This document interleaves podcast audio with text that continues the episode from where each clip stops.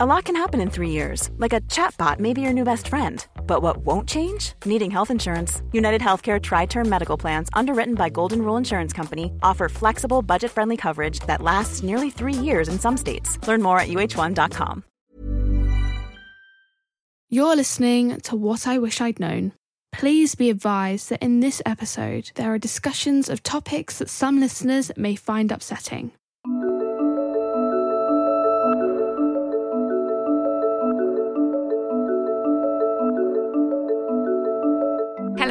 Welcome to What I Wish I'd Known, in association with Speakers for Schools, the youth social mobility charity that provides inspirational speakers and work experience opportunities. I'm Alice Thompson. And I'm Rachel Sylvester. And in this podcast, we talk to extraordinary people who've lived astonishing lives, brushed with displacement, disease, financial ruin, abandonment, bereavement. And not only have they survived, but thrived. Loss and adversity are a part of life, but an imperfect past isn't always an indicator of what's to come. But why is it that often the people with the hardest beginnings in life become the most successful adults? And is there something to learn from these people who perhaps have the strongest sense of what matters most? In this series, we'll be speaking to a collection of remarkable individuals on how they achieved success in the face of adversity. And we'll be reflecting on some of our greatest interviews to date with new thoughts and revelations. Welcome to What I Wish I'd Known. So, where are we going in this episode, Alice? So, we're going to Essex and we've travelled to meet sporting legend Fatima Whitbread. Fatima found fame for her athletic achievements when she broke the world record for javelin throwing in 1986, won bronze and silver medals at the Olympics, and took the gold at the World Championships. We loved watching her when we were growing up. She was like a warrior princess with her spear. Now she's become a heroine to a new generation as a reality TV star. It was a beautiful sunny day when we met with Fatima. In fact, we had the back door open in her living room, and you can hear the birds in her immaculate garden. It was an incredibly calm backdrop, but what was so extraordinary was we never realised when we were watching her pick up all those medals how horrific her childhood had been. It was almost a Dickensian childhood. She was abandoned at birth as a baby and grew up in children's homes. And even worse, when she was only 11, she was sexually abused, and her half brother tried to abduct her from school. Sport was her escape. She wasn't going to be a victim. She wanted to be the best, to be a winner, and to prove the people who'd rejected her wrong.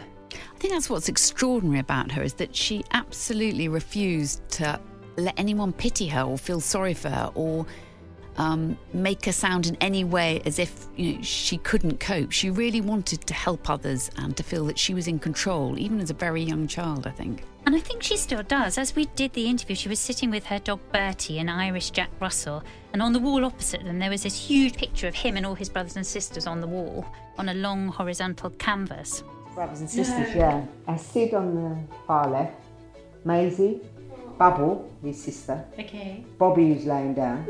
Olive, who's just had a, a litter of dogs. And then Bertie. That's all been taken individually and spliced. Uh, Bertie's almost more like a sort of teddy bear or a talisman for her. You can see that she absolutely loves this dog and that he's very necessary to her. And he sat on the sofa between us for the whole interview, happily dozing between Fatima and me.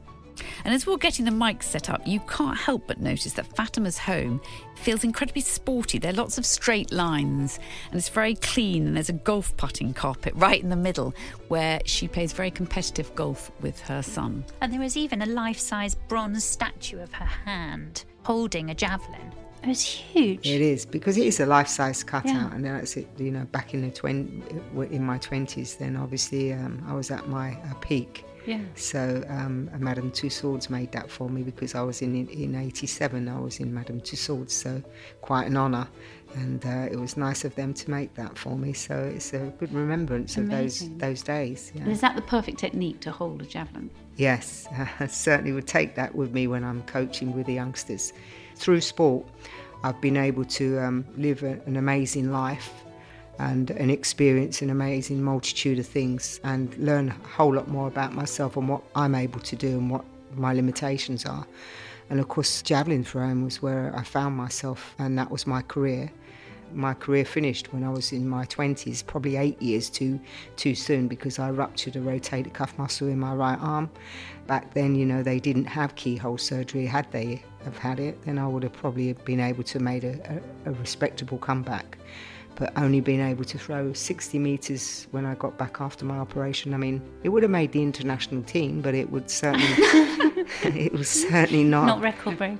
Yeah, and, uh, and you become a victim of your own success then because obviously everybody's looking for you to mm. perform at that same level. Mm. And for me, it would have the euphoria of, of, of winning the world championships and the European championships and breaking world record as well. That would not have been eclipsed because I would not have been able to have got to that level anymore.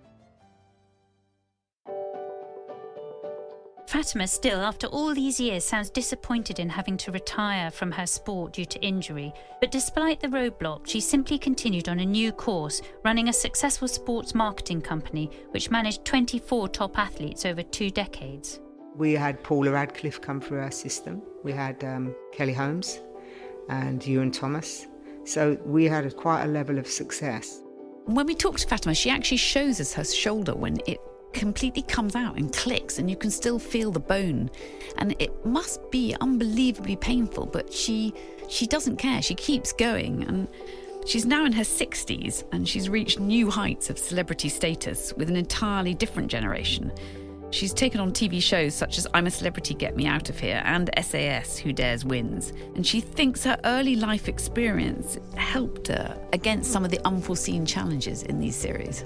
Well, on the second second day, I'm jumping out the helicopter. I cracked three ribs. Unfortunately, um, it wasn't a problem jumping out into the water. But what, what we weren't told, and we should have been told, I suppose, is that the bottle that was on our belt is flotacious. So when we went into the water, the water bottle on uh, the belt on your trousers bounced back up, and it hit a couple of us in the ribs. Some of us weren't too bad, but I cracked three ribs and that was quite painful as the days went by. Although uh, it wouldn't stop me, I think, my, as you say, the mindset is very strong, and I'm through my early days, my primary care years of being a, sort of a fighter, survivalist. I learnt not to, to say anything, just to get on with it, because I didn't really want to be pulled out the process at that early stage. In this episode of What I Wish I'd Known, Fatima Whitbread, the Olympian, businesswoman, TV personality, mother, fighter, survivor, tells us her story of how she faced adversity and became a sporting icon. Fatima began life in a flat in London, left to die by her mother when she was only weeks old. She shares with us what little she knows about her start in life. I mean, as a baby, I was abandoned, left in the flat to die, some would have said. But the, the neighbour who reported it to the police, the police came and rescued that baby. I was made a ward of court by Hackney Borough Council, Stoke Newington area. As the years went by, I was um, placed in a home in Hoddesdon in Hertfordshire, Wormley.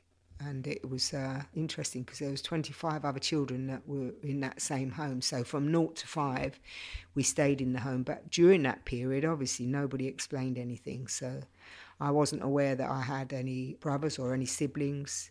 And at five years old, I, mean, before that, even most of the kids were emotionally disturbed. What was happening a, a lot of the time for me was I was looking out the front window, anybody that came into the car park, and I'd say, Is that my mummy? Or "Uh, uh, when am I going home? Most of the kids were like emotionally stressed, emotional needs weren't really being met. Fortunate enough, we had some of the some nice younger uh, carers. One of them was Corrie, uh, who was the aunt, one of the aunties there, who was quite good with us kids. But uh, at five, I think that's quite a, a lot to process when you're told by the matron one morning to be ready and sit down in the reception area because your biological mum and your childcare officer is going to come and, and take you to your the new children's home where your half brother and sister are living. Oh my goodness! So what And you did had no idea. Yeah. None at all. None at all. So what did you feel when you met your mum? What What was she like? Well, f I mean, I've never called her that. I always call her my biological mum. okay. Um, and the reason for that is because I've never experienced anything uh, parental as far as she's concerned. yeah. She's deceased now, so uh, sadly uh, for for the other siblings because I think they had more to do with her than I did. Why did she come back then? Well, what it was, the social uh, services decided that they wanted to bring the children together under one roof. And so, therefore, you know, obviously they decided to, to move me closer to the other two siblings who were in, uh, in the home in Ockendon. So I was sitting there waiting, and obviously uh, it was a bit of a shock because um, I was I wasn't knowing really what to expect, mm. and I was looking through the opaque window, and I saw this sort of cerise colour pink movement, and then after that the doorbell rang, and the matron opened it and she welcomed them in, and a big burly lady came in with dark curly hair, and when she smiled at the matron, she had a, a gold tooth there, and there was this big woof of perfume I remember coming through the door. And then standing behind her was a small linear lady, sort of mousy colour hair with a duffel coat on, and I thought, oh, that must be my mum. Don't ask me why, because I can't, I can't explain it. As a five-year-old, I must have thought it, she just looked kinder. Yeah, mm. and that was my interpretation of what my mum should, should be. be. Yeah, and I remember the house matron called me over and introduced us, but the lady never made eye contact at all, and the social worker. I sat in the front of the car and she sat in the back, the biological mum. Not a word was spoken all the, all the journey down. And I remember looking out the window, crying all the way down, thinking, oh. why am I leaving this mm. place? This is my home and these children are my mm. family. Mm. Yeah. And it was a, it's quite a lot for a five year old to process. Did she ever explain why she'd left you in that flat as a baby? Not, not a word's been ever spoken between us. She, she, when I say that, I mean, we got to the other home, and uh, when we got there, um, the auntie met met us in the driveway, and she said, "Well, Fatima, ran along." She said, "Go into the uh, the back garden." She said, "and play with the other children." She said, "While I sort things out here." And of course, I sort of went to the back garden, and then I felt this tug on my clothing. And I looked down, and there was this little girl standing there looking up at me with her glasses on. She said, "Oh, you must be my half sister." So, I, so I sort of looked at her and smiled. She said, "Well, well, come." She said, "We're going to play on the climbing frame because that's where all the children were." So as I walked to the climbing frame and started to go up the stairs, I felt this hand come across my chest, and this tug. And she said, "You look after your sister. I cut her your throat." Like this. and said. that was your mother? And that was the biological mother. The first thing she said to you. Yeah, that were the first words that she spoke to me. Oh. Yeah. and did you have one sibling or two? Well, then the young boy came over um, when the biological mum was out, and both the biological, the two half brother and sister started talking the mother tongue. And that's when I knew, realised they knew her and must have lived with her, obviously, to learn the language. But I obviously didn't know any of them disappointment was was the fact that I thought, well, you know, I'm now here and I don't want to be here. I want to be back where I was with the other children. But I got to, to settle down and got used to it. But within about a couple of weeks, social services felt that it would be a good idea for all the family to go back to, to, to hers for, for a few weeks. But then I started trying to convince myself that this might be a good thing. I'll have a mummy and uh, everything's going to be fine. And um, we, we walked down the road once she picked us up, and I can um, remember now she poked her elbow in my chest and she's gone to a bag here and she's poked this money in my hand. She said, off. She said back. She said, "I don't want you. We don't love you." And and the kids said, "We don't love you. We don't love you." Oh. So I kind of walked back, never not knowing whether to be happy because I really didn't want to go, but at the same time, I'd convinced myself maybe this was what I should do, it's and double it would be rejection, okay. basically. Yeah. Did you know the way back to the home? Um, it's a straight road, so I did kind mm. of remember it. So once I got back, the house auntie said, "Oh, I've been crying." She said, "What? What are you crying for? Why are you?" Oh, I said, um, "She doesn't want me to go with them." So, and she took the half a crown out my hand. She said, "Okay, go in the garden. Off you go and play." And that was that. Within about, I think, a month, she'd taken them back, and I never saw them for quite some time. And then, of course, I was told the father, the biological father, also was going to make contact and perhaps take me for a weekend. And I remember sitting on the wall waiting all weekend when uh, he was supposed to turn up, and he didn't turn up on a Saturday. And then I sat there all day long waiting, very disappointed. And then I said, okay, well, I'll sit on the wall Sunday and wait. Nobody turned up. And it, it was uh, quite disappointing, really. It's just heartbreaking, especially when she'd taken your siblings. He'd said he wanted to make yeah. contact. You you must have just had this huge sense of abandonment and betrayal. I think most of the children did, you see, because at the end of the day, that's that that's the sad thing about children's homes. I was in the home for 14 years, but at the age of 11, the social services thought it might be a good idea for the mother to come back, the biological mother to come back on the scenes, maybe to get me back there, living there again. But that was a disaster, wasn't it? Yes, it What- was. Yeah. What happened? Well, um, Auntie Ray, who's Auntie Ray, I mean, I think you might might have heard me talk about Auntie Ray. She's a lov- she was a lovely lady, a Cockney lady who lived in our children's home. She didn't live there, but she was a seventy-two hour lady. But so for me, she was like for, like for a lot of children, she was our shining star. She always used to wake us up in the morning and go, "Kch, kch, kch, come on. and I always used to lay in bed and I'll wait until Auntie Ray came on duty. I'd go under the covers and until Auntie Ray woke us up and gave us that little cuddle, like ruffling of the sheets around our little chins, my day hadn't started. So I would always wait for her to come and do that. And know I remember is that I used to watch her go back home from the port window on the on the t- uh, middle area of the landing and watch her where she go and where she live. And then one day decided to pick some daffodils around the, the home, probably daffodils I shouldn't have picked, but nevertheless, I was only around about 10, 10 years old, a little bit a little bit older. And then I knocked on her door, and uh, I and when she opened it, I sort of said, "Will you be my mummy?" Yeah, and she said, "Oh, fat." She said, "Come," she said, uh, "Let's go. Come round the back." She said, "Let's have a cup of tea." She said, "And um, and we'll have a chat about this." So I thought, oh, I'm going to be in trouble now. so she said, "Now come on, fat." She said, "You know," she said, "I've got to be a mum to all those children." She said, "I can't just be mum to you." She said, "But here's the thing." She said, "You can be their mum." She said, "When I'm not there," she said, "When I'm not there, you can be mum." She said, "They need you." So she taught me in giving you receive. And it, it was And a- there was some love, at least there. Yes, there was. Lovely lady. she still She's alive not now? alive anymore, mm. sadly. Yeah. That's a thundering loss, really. Why do you think they kept trying to find your mother and get her to come back? I don't know. I think social services during that period of time were trying to connect the families together. You can only really do that, I think, if you have an understanding, a clear understanding of what family life is for those young kids. It's not always ideal. Mm. And uh, certainly wasn't for me because when I went back, I was sexually abused by and raped by the mother's lover. No. When I look back, I look at it and I think the elder brother, the half brother, and the younger sister, half sister, they had the same father, and that was the, the gentleman that sexually abused me. He was in and out of prison. So I think whilst he was in prison, she met somebody, and that discretion ended up with her being pregnant with me. So when he came out, he decided that he didn't want the baby. So she had to get rid of the baby, and I think that's why the baby was left. Oh, I see. Did she know what he did to you? Yes, she did. She came out of when I was screaming. Yeah, and she hit me over the head with a small little table in the, in the hallway to tell me to shut up. How the old police is going to come. Eleven.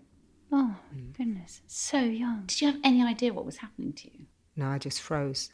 And the worst of it was um, when he went back out to the bedroom with her, the lounge door didn't have a lock on it. And he came back into the room again. So I hid behind a chair and I could see the silhouette of his movement. He was drunk as well. And I could see the silhouette of the movement around the room. It was petrifying. And she didn't try to protect you? Well, no, she just screamed at him, but she screamed at me because I was making a lot of noise when Yeah. eventually I could make noise. At first, I couldn't. I was trying to scream and I couldn't. Yeah, it was frightening. Awful. Moment. How did you get rescued? Well, what happened then is I decided because I could, because he came back in the room again. I, I waited for the opportunity to run by him, push by him, and I banged on the door where my half brother was. He was much older, and in in the room with his girlfriend. It was the only room that had a lock on it, so I felt happier being in there with them doing whatever they were doing, mm. and at least I was in at least safe away from him. And the next day, I begged the half brother to put me on the bus so I could leave and go back to the home. Did you tell him what had happened? Yeah, yeah, of course. And what did he say? No, because he came out when this when um, when the biological mum was screaming and trying to hit me over the head with a table. Oh, He was with his girlfriend, so he wasn't. He was preoccupied. Let's put it that way. And then when he came out and he's trying to, I think hush hush everybody up. And what did the care home say when you came back? When the biological mother came down to collect me, she had two two gentlemen with her, and Auntie Ray said, "I'm not letting you go. They look they look like pimps." yeah, and she tried to ring the social services, and uh, all she got was no that you know sh- that she has to go, she has to go with the the biological mum. So, what So did Auntie Ray say when you went back? Did you? I never her? told anybody at first, but then I started being the problematic, um, having problems at school, and therefore, you know, the school then were asking questions because I lost interest in everything, even my sport. Then I had to talk to somebody because it was getting worse at school. I wasn't enjoying anything. I was getting in trouble because I was not participating in anything. And uh, I spoke to Auntie Ray. Yeah, I said, told her what had happened, and uh, f- thankfully, um, she insisted that mm, I spoke with somebody. So I had a child psychiatrist, German lady who was very good. And did you see your biological mother again or not? Um, no, I mean that was the last time I saw her. She died when she was sixty-seven, and the biological dad sixty-nine. So they were both young. One had a brain hemorrhage, he did, and and she had uh, diabetes. And how did you feel when they died? Did you feel almost liberated, or did you feel sad? No, because when I, I, I've been adopted and I lived as a Whitbread for many years, I'd accepted that that um, that my life was was totally different.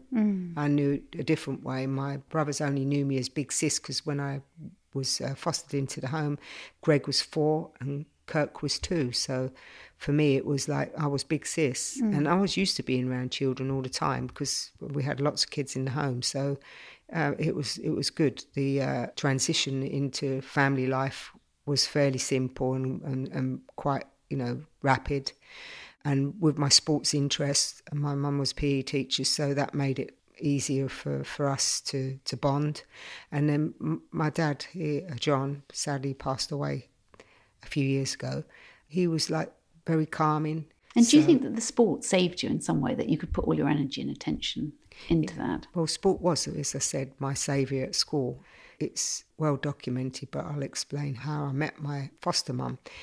Um, I was always good at sports, so I was a team captain in most events like netball, hockey, and this particular game we were playing at netball was for the league match, and the game went 11 11, 12 11, 12, or it was quite a heated one, and I was being very vocal on the on the court, trying to motivate my team and get them to higher level. And the whistle went. The umpire said, uh, "Young lady, any noise, any more of that noise, and you'll be off." So I kind of looked, "Oh yeah." so I was just okay, okay.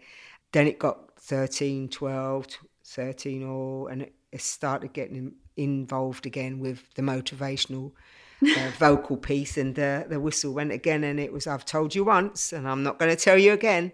So I just sort of went, "Okay, okay," and uh, her team captain said, "Fats."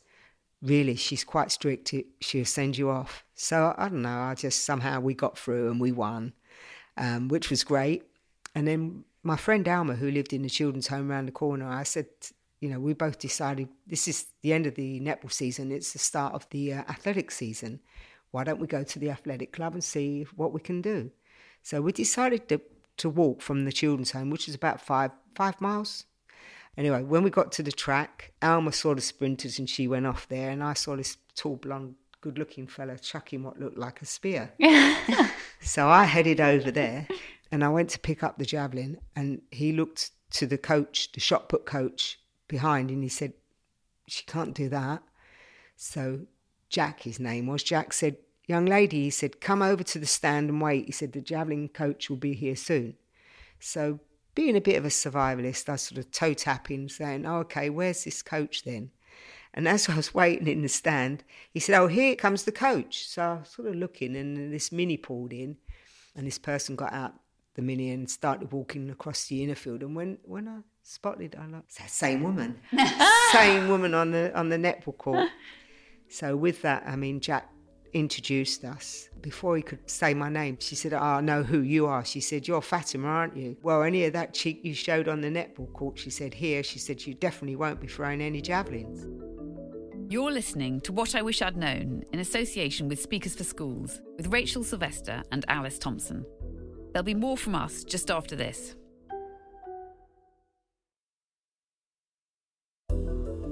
Welcome back to What I Wish I'd Known in association with Speakers for Schools with Rachel Sylvester and Alice Thompson. I sort of cut my hands together and I said, No, it's okay. I said, I promise you I'll behave. So she said, All right then. After a few weeks, she started saying to me, You've got a bit of talent. She said, Why don't you ask mum and dad t- to come up? She said, And we can talk about getting some kit sorted out and get you into a competition program. So I just sort of nodded my head. And then a couple of weeks later, she said to Jack, Has Fatima got a hearing problem? so she said, He said, No, why? So he said, Well, I'll say to her, Look, ask mum and dad to come up. Oh, he said, Don't you know, she's one of the kids in the children's homes. And so with that, she came up the following week and she threw these boots down. She said, and she had a javelin too. She said, Look, those boots, she said, they're probably two sizes too big for you. She said, Stuff them with paper. And she said, They'll be fine. So I kind of was excited that somebody had given me something. Nobody ever gives you anything when you live in a children's home. So, you know, that was the first experience. And it was quite nice to feel like someone had taken the time to think about it. And um, I can always remember that same uh, day, I decided I wanted to get back quick. So we got on the bus. It wouldn't happen now, obviously, with a javelin. I mean, the, the bus driver looked when the doors opened and he went, and I went, yeah, nodding my head, pointing the spear at him. Go on, get on the back, he said, and, and behave. So when I got to the children's home, it's the summertime, and any short stay kids that are there for that short period of time, they usually go home at the summer, and there's only a few of us left, the long stays. And the house parents are away, and they have German students that come in and look after you. So I said to Ingrid, Ingrid, come outside and I'll show you how I throw this javelin. Um, so it took me two throws to get it up the garden, and then I pulled it out the vegetable patch and stepped forward and I said, Move out the way now, I'm going to give it a really good throw. And of course, I launched this lovely throw, went smash right through the French windows. Yeah. Ingrid's standing there with her head in her hands. oh no, you're going to be in trouble when they come back. And I said, Yeah, I guess. Oh. Look, have you got any sellotape? Let's stick it. I was saying, let's stick it with sellotape. But no, it was it was a hole in the window, and it's you know it wasn't good. So when they came back, I got a month's ban from Oh going no. out. So no was- training. Yeah, so no training. It was devastating, really, because I mean, also meant that I had to come straight back after school. So no mm. sports, no mm. practices, and it was really hard when you your whole mm. life's really built around sport. Because for me, that was the way I earned my respect from my peers. Yeah. Because emotionally too disturbed to always study. It's scientifically proven fact that kids, you know, if they're emotionally disturbed, can't study. I was nearly 13, 14 at this age, and I, I was realizing I've got to find something quite quickly because I was constantly being told by the house parents, you'll amount to nothing, you'll end up on the streets as a prostitute, you know, because it was ah. all about prostitution and marijuana in the mm. 70s. So that's that that was what was facing me apparently. But here I found myself with with something I, I I like to do, mm. sport. I'd seen the Montreal Olympics where Mary Peters, pentathlon then, which is now the heptathlon, in Munich, and she won the gold medal. And, and I remember thinking, now that's something I can do. I can do sport. I can make something of myself through sport. You know, I'll be able to succeed. And of course, I was devastated when I smashed the window because it meant that my life was going to be put on hold. And then I started getting these messages from some of the school kids Ah, Mrs. Whitbread thinks you've bunked off now and can't be bothered to come anymore, and you've sold the boots and the javelin. And I thought, that's not true, you know? So, um, two o'clock one morning, I got up and I went downstairs in, in into the um, office, and in the bureau, I pulled out in my ignorance an AMR envelope and I put on there, Dear Mrs. Whitbread, sorry, I, I can't come to the track in, at the moment because I smashed the windows and I got a month's ban, but one day I'd like to be the best javelin thrower in the world. So I stuck this envelope down and I put Mrs. Whitbread, St. Chad's School. And I tucked it under my arm because every morning you'd go out that door, it was always the last thing you got is a teaspoon of blackstrap molasses, raw blackstrap molasses stuck in your mouth. That's something they Oh. believed that kids needed. And I, it would always make me gag, make me feel sick. So Yeah. I'd always hold it under my tongue, get down the road and spit it out. Yeah. um, and then I posted this letter on the way to school and I waited probably a couple of weeks and I thought, she's not got it. And then all of a sudden I was in the garden and I heard, no, she can't come. She's been ever so naughty and she's not allowed out. Well, Mrs. Whitbread must have been quite persistent because within a week I was back at the track throwing again. And then she said to me, oh, she said, um, would you like to come and have tea with, with the family? And I said, oh, yeah, that would be lovely. So, yeah, I mean, uh, when she said, well, I'm not much of a cook, she said, do you like beetroot? She said, we'll have salad. I said, what's beetroot? and so it was quite funny, really. And when I got to the house, um, she picked me up. When I got to the house, um, my two brothers, her sons, four and two, Greg and Kirk, and my dad John, they were there waiting, and uh, yeah, it was fun. I had a really good day, and they they enjoyed it too. And then, then she asked me, would I like to have a couple of weeks during the summer to stay? And I said that would be nice. And then they, then it went from there to how would you like to live with the family? You know, and I told her I was really excited, but also at the same time I was like, I, I don't know if at this age whether or not for me whether I was able to make it work. You know, 14's quite an age, and because I wouldn't see my auntie Ray, she was like my mother figure. But having said that, Mrs. Whitbread, I mean, sh- that the family they became the best thing that ever happened mm. to me. So I was very lucky that fate had it that I mm. met her that day on the netball mm. court, and then of course at the local athletic club. And you changed your name by deed poll to Whitbread, yeah. didn't you? Why was that important? Did you want to feel fully integrated into the family? Mum was teaching at the local uh, school, and yeah, it must have been when I was 17, because I used to, Mum used to let me use the car once I passed the driving lessons, and I used to take my brothers to school and then drop Mum off, and then I'd go training, and then I'd go back down there at 12 o'clock to the school because during lunch break I was able to use the sports hall. So I could do all my medicine ball throwing and my net ball net throwing into the net. I mean, I trained three times a day, so that's quite a lot of work. Unbeknown to me, a car pulled up behind me as I pulled into St Chad's School. They followed me into the staff room, and I remember sitting in there for only been in there five minutes or so, and then two guys came in there and they said, "You out? You're coming back with us." They were the half brothers.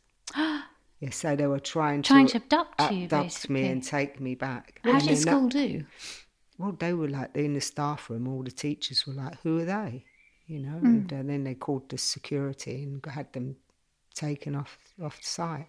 But it upset my mum greatly. Obviously, it made shook me, and it upset her greatly. And um, I remember my mum saying to me, "Oh, you wouldn't leave us, would you?" And I said, "No, mum. Why would I do that? You're Hmm. my you're my mum. You're this is my family." And I said to her, "Well, look, I'll become a Whitbread." And we both agreed we'd change my name to to Whitbread by deed poll. The thing is, when I was an athlete and I came quite successful, having broken the world record in Stuttgart, and and then won obviously the the next day because I broke the world record in the qualifying round, and everyone said, "Ah, you got the wrong day.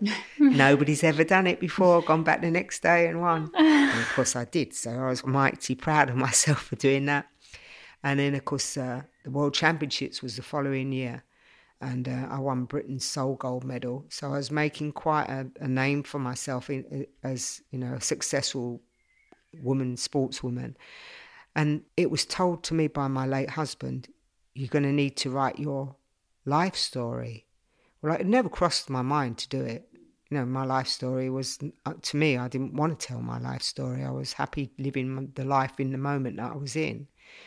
But the only reason why I had to do that was because the Sun newspaper had been round to the biological mum, took a picture of me in a frame, and had uh, taken a picture of her holding it, saying, "I want my blood daughter back," which was uh, quite upsetting f- for the family. Yeah. you know. And and I said to mum, "Don't worry about it." In the end, I had to write my life story for a reason, for the right reasons, because it would have been told by other journalists, and probably insensitively and not done properly. So I had to dig all the record books out, social services, and, and go through the record books and everything. And the, the, the disappointment of that was it was far too soon for me to do that because when you look, I was adopted, uh, fostered at uh, 14. So I was getting used to being living in, in the family Whitbread home. And then, of course, the newfound success of my sport. So I had really started getting used to that. And then suddenly having that thrusted upon me to have to face reality hmm. of what had been. It was almost like a mini film going through my mind, hmm. having to write down this this story on, in, on paper. And it brought me to a breakdown. So, in fact, you know, in the winter of 87, I was getting ready. I was trying to prepare for the Olympics in hmm. Seoul. And I had the physical and mental breakdown. So it was really not ideal. Although the book was written, it had it taken its toll on me.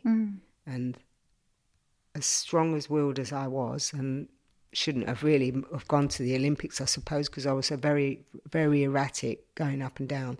One day throwing 70 metres, another day only making 40 metres. You know, I mean, uh, procrastination was awful.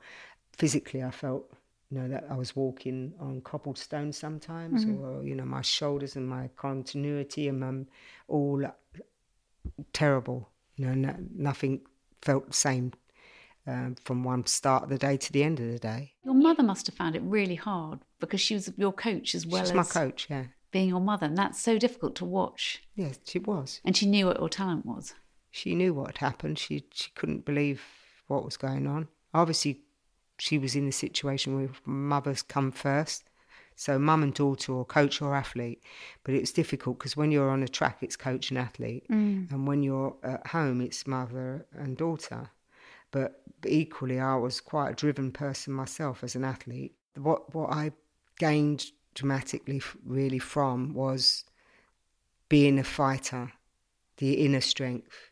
The little Fatima, when I look back, was a, a strong-willed little girl. Because she had to be. Yeah, had to be. Yeah, it's swim or sink, and I I think Auntie Ray taught me a lot by helping others because I never became a victim. And what was it like when you was on the podium winning your medals? How did you feel? Well, I'd had a quite a lustrous career. I mean, I won 11 major championship medals over 14, 15 years. I won the World Cup, European Cup a couple of times. I had Commonwealth Games, silvers and bronze, and Olympic Games, European gold, world record. To be honest, I mean, again, it was uh, it was marvelous. But as I've always said, you know, I mean, I was very fortunate that I was able to compete in an era in the 80s, I think was, was fantastic, golden years, sport booming in this country. And we had some very, very big names in the 80s. We had in all, all, all sports, we had Steve Davis in snooker, even Eric Bristow in the darts. We had Nigel Mansell and James Hunt in the motor racing. We had Woosnam and Faldo in golf. I mean, it, it's endless. I mean, it was a period of time which was the best years. I mean, t- and to be able to compete amongst the best of the rest in the, in in this country as well. I mean, the head to head with Tessa was fantastic for for our event. Coe and Ovett, Daley Thompson. The rivalry and the pressure must have been enormous as well. Were you, were you more competitive, do you think, because of what had happened to you? Well, I, I think it helped the steeliness, you know, the inner strength that it gave to me and the drive and determination.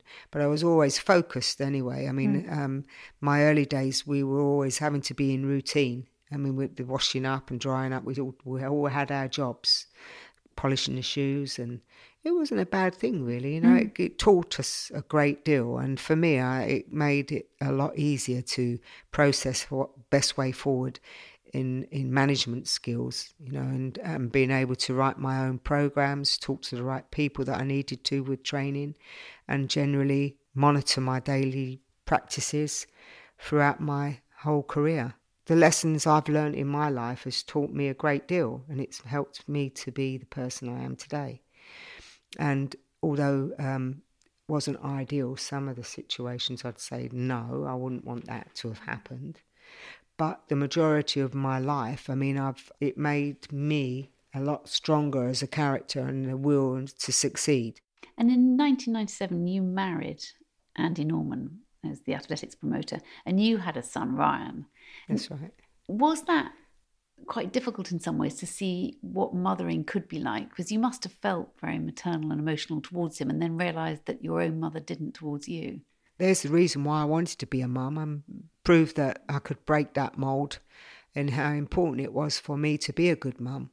I've always felt that being a parent was really important for me to feel complete that you know that this wasn't just something that you know for me uh, in my life and that was it that's that's my total experience of because on the one hand i mean i, I started out being rejected and and having uh, been neglected and felt vulnerable and on the other hand, I felt the love of the Whitbread family, which was the best thing that happened to me.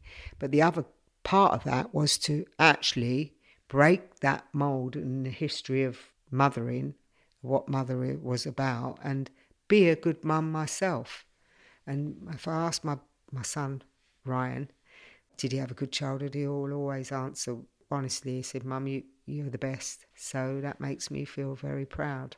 And when you had your injury, was that physical injury as difficult as having had the mental breakdown that it mm. or which which is harder for you to, because you had to give up competing yeah. in the end didn't you well i had both didn't i so i mean both physical and mental i mean it, it's this it's a very it's a very bitter pill to swallow when you your career is based on your your success in surviving life and then suddenly you lose that but I didn't see it as losing it because, I, again, as I've always said, it's the experience of self growth. And I'd already reached a pinnacle with who I was in terms of knowing myself much better and succeeding in as an athlete.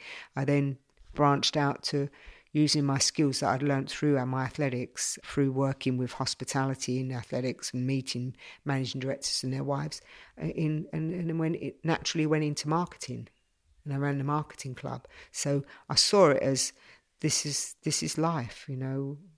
It's the next phase of life. Mm. And not to be bitter by it because I was very lucky to have succeeded. A lot of athletes, sportsmen, and women get injured before they even reach the top. So for me, I managed to do that and had quite a, level of success even though I probably know I would have won another eight years in a row, probably championships. Uh, it was hard to live through those eight years, but because mm. I still felt young enough to be out there competing. But I was eternally grateful for the fact that I had succeeded, and I was in a position then to to sort of learn something new, and that was sports marketing, and and I learned a little bit more about myself and learning how to apply myself into the business world. So the business sector, looking up in a Hollis book of records and all the companies and contacting them all and getting mail outs to all of them, making points of contact, that sort of thing. And you talked about how you saw a child psychiatrist when you were young. Have you had therapy since? I'm not free of my issues, my primary care issues. I mean, I, I know I've spoken to the young Fatima who was then as the Fatima I am now and I take her by the hand and i have sort of said it's okay, you know, because you have to address those issues, mm. what was then, and how you deal with those triggers, what can trigger you off. Mm. Certain things can make you feel insecure. I mean, you, whether it be that you you hear a, an argument wherever you are in a in a in a club or a pub, something something might just trigger you off. Mm. You got to know how to deal with it. I circumnavigate all the time, even now, in the age that I am. Uh, I've learnt an awful lot how to deal with that. But as far as uh, counselling goes, I never had any counselling up until COVID. And COVID hit quite hard for a lot of us. You, if you need that little bit of help, there's no harm in taking it because I mean, as an athlete, I would go to the gym if I needed to get strong. So the mind and the body work together as one. Mm. So it's no surprise if you, you know, why don't you train them, the muscle in your brain um, equally? Because the mindset's so important. That can be the, the biggest downfall for you if you don't.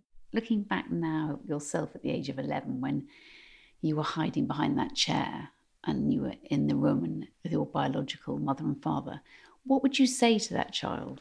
Well, I have, I have taken her by the hand and spoken to her about that. I told her, you know, I've got you. It's okay. That's not going to happen again. You know, this is, that's what was then. It isn't now. You can't wipe it away, but at the same time, you don't imprison yourself with it either. I mean, sometimes we, you know, we see these um, things playing out in soap operas, in scenes. You know, you see things happening, and in the early days, that would make me feel isolated, dirty, and my fault. But natural fact, I'll tell the young Fatima now, it's not your fault that this happened to you. It's not your fault. It's not like when I was a child, I'd ask the question, What have I done wrong? Why am I living in this home? What have I done wrong? It's actually nothing you've done wrong. That's the way I used to uh, approach the young Fatima. But now, obviously, I mean, we see that there's no hierarchy where pain is concerned and issues because everybody goes through life and no one's untouched. It's welcome to being a human being. It happens. And I think for me, you know, if I can share my emotional intelligence um, through the things that I've experienced with others to help make them feel stronger, that's really a positive achievement because, you know, there's so many people that live a life where they isolate themselves because they feel they can't cope or they shouldn't talk about it or they, they don't want to share it or they don't want to ask for help. In actual fact, that's the best thing you can do you can step out and ask. That's the that's the most that, that's the hardest bit is asking for the help. You know, and then once you ask for help, there are lots of ways of doing it. You don't have to go to um, counselling. You can do a lot of podcasts. You can Google most stuff. You can listen to some interesting things that help you and put it into practice. But initially, I think it's a good thing if you have uh, therapy. I mean, why not? be like going to the gym. If you ask an instructor to take you for a round of around the gym, show you how to use the weights and the equipment, why wouldn't you ask the therapist who's trained in what they do to help put you on the right track? And then after you've done that, you can help yourself better. And what would you say to an 11 year old growing up in a children's home now? For any youngster that's living in a home, it's really important to be able to connect if they can fi- find a shining star in their life, you know, someone who they can they can bond with and connect and share and talk with, I think that's uh, half the the battle. I mean, most kids that live in the care system, and for anyone who's thinking about fostering, um, there's no reason for our young, vulnerable kids or the teens to be a, difficult to look after. I mean, all they want is a loving, secure home, somebody who's going to connect with them, share time, and be there for them and usually find those kids thrive. You know, they don't just survive, they thrive. Mm. And do you think you were really lucky in some ways because you had both a mum and sport in the end? I mean, you had talent and you had love. I'd, I would say that for 14 years I, I was struggling, but uh, I was given, yeah, uh, an olive branch when I found my mum through sport. I mean, sport was my saviour. And, uh, you know, I found the love of the Whitbreads, which is the best thing that ever happened to me. And, and sadly, must be through through having to tell my story that I lost my career. But you know, that's that's again that was meant to be, and I think all things happen for a reason. You know, it showed me I can still survive without my sport. So, what do you think the 11 year old Fatima would say to you if she could see you now, having done all you've done? And in this amazing house. well, as an 11 year old Fatima, I was always desperate to find a way through, and I never, I never truly allowed myself to believe that would, would be the case. I loved sport; that was my saviour, and the fact that fate had it that I met my adoptive mum, Margaret Whitbread, through sport. I mean, that eleven-year-old, if she could have looked through a glass, a glass ball and, and seen what was going on now, I think she'd probably deny that all knowledge that that could happen. Mm. Yeah, because I couldn't see beyond the end of my nose. To be fair, mm. as an eleven year old, I was just praying and hoping that uh, that I was able to succeed somewhere along the line, and some magical, mystical hand would come down and save me. Yeah, I was really quite desperate, I suppose, for love and for guidance adversity, I think, in life is, is, is, is a given. We're all going to go through that. It's just how we we embrace it, how we deal with it and move forward. I've never, like I say, looked at myself as a victim. I've always looked at stumbling blocks as stepping stones. I'll look to find a way through, and and that's the difference, I think, for for success. You know, with people in the smallest of ways. You don't have to be a monumental success. I mean, I just so happened to work hard. I chose it as a career, a sport, and and that was for me.